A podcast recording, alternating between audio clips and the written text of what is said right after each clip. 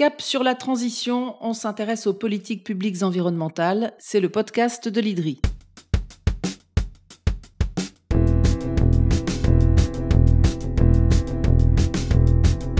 Bonjour et bienvenue dans les podcasts de l'IDRI, l'institut qui facilite la transition vers le développement durable. À quoi pourrait ressembler cette transition? Les chercheurs de l'IDRI viennent à ce micro pour nous l'expliquer, évoquer avec des mots simples ces sujets souvent complexes et interconnectés. Avec un sujet aujourd'hui qui concerne absolument tout le monde puisqu'il s'agit de nos habitudes alimentaires et de leurs conséquences sur notre santé bien sûr, mais aussi sur l'environnement. Vous allez comprendre une passionnante réaction en chaîne. La fabuleuse histoire des protéines et de l'azote c'est un nouvel épisode des podcasts de l'IDRI avec Pierre-Marie Aubert, coordinateur de l'initiative Agriculture européenne de l'Institut. C'est parti.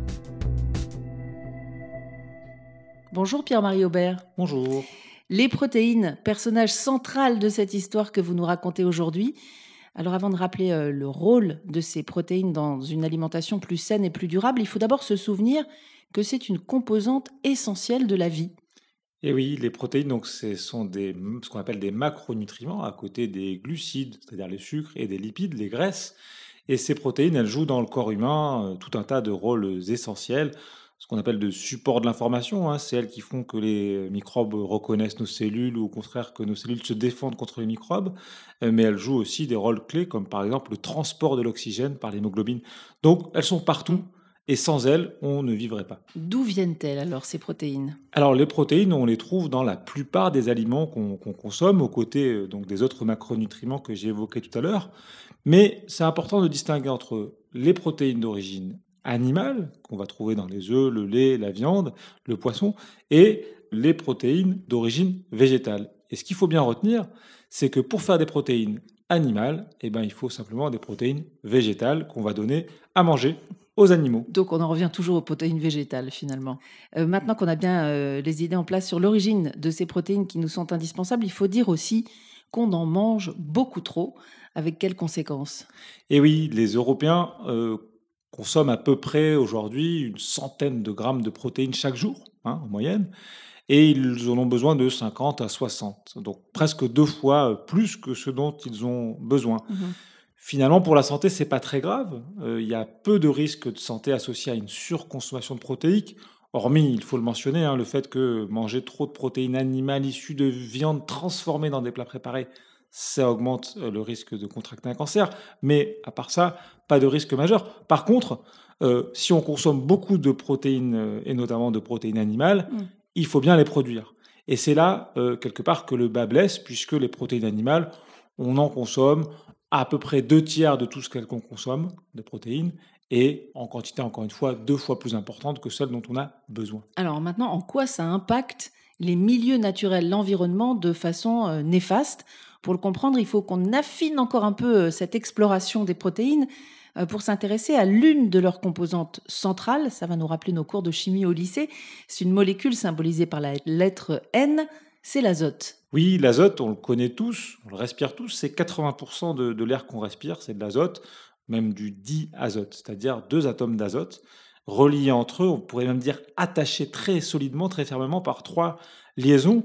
Et donc le diazote qu'on respire, hein, il est super stable, il bouge pas. Euh, donc pour faire des protéines, il faut de l'azote. Malheureusement, ça peut pas être l'azote de l'air, puisque cet azote, je viens de le dire, il est extrêmement stable et donc les, plantes n'arrivent pas à l'utiliser. Donc, pour faire de la protéine végétale, donc pour que les plantes, à partir de la mmh lumière et de l'eau, elles puissent fabriquer des protéines végétales qu'on va pouvoir soit nous manger, soit donner aux animaux, il faut un azote dit réactif, c'est-à-dire sous une autre forme que celui qu'on respire. Et la propriété principale de cet azote réactif, c'est précisément qu'il est réactif, c'est-à-dire que dès qu'on le met dans le milieu, ce qu'on pourrait dire, pour nourrir les plantes, il va réagir très fortement avec de nombreuses conséquences. Et pourquoi? Eh bien précisément parce que les plantes ne sont pas capables, en général, en particulier en Europe, d'attraper, entre guillemets, de capter tout l'azote qu'on va leur fournir euh, pour pousser. Ça veut dire que plus on met d'azote réactif dans un champ pour faire pousser les cultures, moins finalement les plantes réussissent à capter ces molécules, ou en tout cas pas tout Voilà, c'est ça. Et donc en fait, en Europe, aujourd'hui, dans les grandes masses, encore une fois, en moyenne, ça donne des ordres de grandeur, un peu plus de 40%, un petit peu moins de la moitié de l'azote qu'on mobilise qu'on utilise dans les champs pour faire pousser les plantes n'est pas capté par ces plantes et donc s'échappe euh, dans le milieu. Ils deviennent quoi ces 40% euh, d'azote réactif perdus Eh bien, comme je l'ai dit, ils réagissent très fortement et ils ont plusieurs, entre guillemets, destinations. Une partie de cet azote est volatilisé, donc transformé en gaz dans l'atmosphère sous forme de protoxyde d'azote, un gaz avec un effet de réchauffement extrêmement puissant, 270 fois plus puissant que le CO2. Ah oui.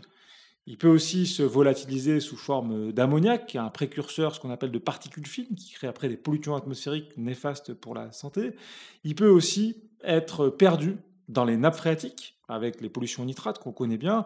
Il peut être perdu vers les rivières et ce qu'on appelle les eaux superficielles, et arriver à la mer où il enrichit le milieu, et donc contribue au développement, entre guillemets, incontrôlé euh, de la végétation aquatique. Enrichissement des milieux, en l'occurrence plutôt déstabilisation. Euh, donc si je résume, je remonte votre démonstration. Ces pollutions environnementales que vous venez de lister sont des conséquences directes de notre trop forte demande de protéines dans notre alimentation. Oui, c'est ça. Alors on pourrait dire peut-être indirect, parce que la chaîne, vous l'avez vu, elle est assez longue, mais effectivement, on consomme beaucoup de protéines animales. Parce qu'on consomme beaucoup de protéines animales, il faut beaucoup de protéines végétales pour nourrir les animaux. Et pour produire beaucoup de protéines végétales, il faut beaucoup d'azote réactif qu'on met dans le milieu avec euh, les conséquences que l'on a évoquées. Et ce qu'il faut dire, c'est que ça, ça nous a conduit à un système alimentaire dans lequel ce qu'on appelle le cycle de l'azote, c'est-à-dire la manière dont cet azote réactif circule à l'intérieur du système, il est entre guillemets ouvert. Donc c'est plus un cycle.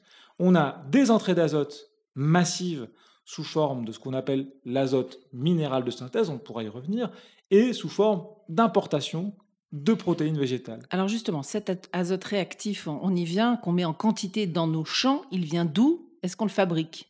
Voilà, et donc cet azote dit minéral de synthèse, on le fabrique. Et on le fabrique comment? Ben On prend le fameux diazote de l'air dont je parlais tout à l'heure, on le met dans une grosse boîte, on met sous pression avec beaucoup d'énergie, hein, c'est très coûteux en énergie, on casse les trois liaisons dont je parlais tout à l'heure, et on obtient un azote euh, plus réactif, ammoniacal ou, d'autres formes.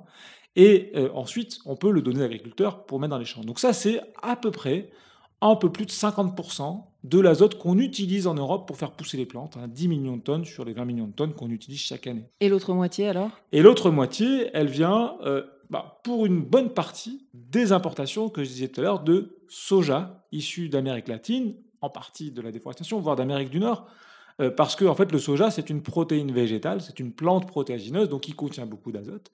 Ce soja, on l'importe pour nourrir les animaux. Et ensuite, les animaux produisent des déjections, et euh, bah, on épand ces déjections dans les champs. C'est une autre source d'azote qui compte pour une grande partie du reste. Alors, question simple, réponse, j'imagine, plus complexe, sinon on l'aurait fait depuis longtemps. Comment faire autrement?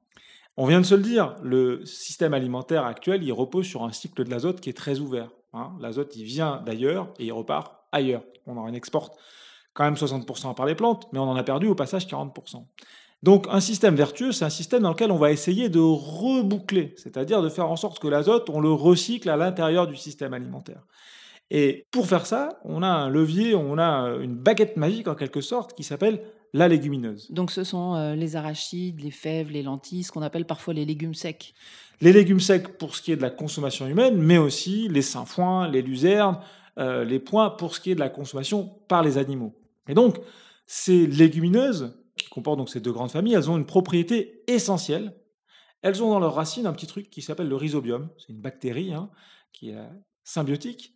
Et cette bactérie, elle a une propriété incroyable. Elle est capable de casser la triple liaison du diazote de l'air pour faire de l'azote réactif, entre guillemets, gratuitement, en tout mmh. cas du point de vue de la société. donc c'est un recyclage naturel, là, du coup. On a, on a plus ces 40% d'azote réactif perdus et néfastes. Alors, on les a plus, en tout cas, on, les a, on peut les avoir beaucoup moins. C'est-à-dire qu'on n'arrivera jamais à attraper tout l'azote. Mais en tout cas, dans un des scénarios qu'on a construit ici à l'IDRI, qui s'appelle 10 ans pour l'agroécologie, en anglais TIFA, 10 Years for Agroecology, on a montré qu'effectivement, grâce à ces légumineuses, en Europe, et a fortiori en France, on pouvait s'affranchir à la fois de l'azote minéral de synthèse et des importations de soja brésilien ou américain, tout en produisant assez de protéines pour tous les Européens à l'horizon 2050. Mais ça, ça veut dire quoi? Ça veut dire d'abord, du côté de la consommation, qu'on réduise notre quantité de protéines animales ingérées, on la divise à peu près par deux. Et du côté de l'agriculture, il faut remettre des légumineuses. Aujourd'hui, il n'y en a plus qu'un million d'hectares, c'est très très faible. Il faudrait doubler, voire tripler cette surface-là. Il faut s'assurer qu'on a des bovins dans les champs et que ces champs-là, on laisse les légumineuses pousser dans ces champs pour fixer de l'azote. Qui vont, cet azote, on va pouvoir ensuite le transférer dans les champs. Et puis, il faut, pour que ça puisse se faire, ce transfert, il faut reconnecter l'élevage avec les champs dans un contexte où aujourd'hui, on a de plus en plus l'élevage d'un côté, hein, suivez mon regard, la Bretagne, et les champs de l'autre, l'Île-de-France. On a besoin d'un petit peu de tout partout. Pour recréer finalement un cycle de l'azote qui serait plus euh, fermé et donc plus vertueux. Voilà, si cette explication était un peu technique, c'était bien de prendre le temps justement de la poser, ne serait-ce que pour comprendre les conséquences en chaîne de nos habitudes alimentaires. Merci beaucoup, Pierre-Marie Aubert. Merci.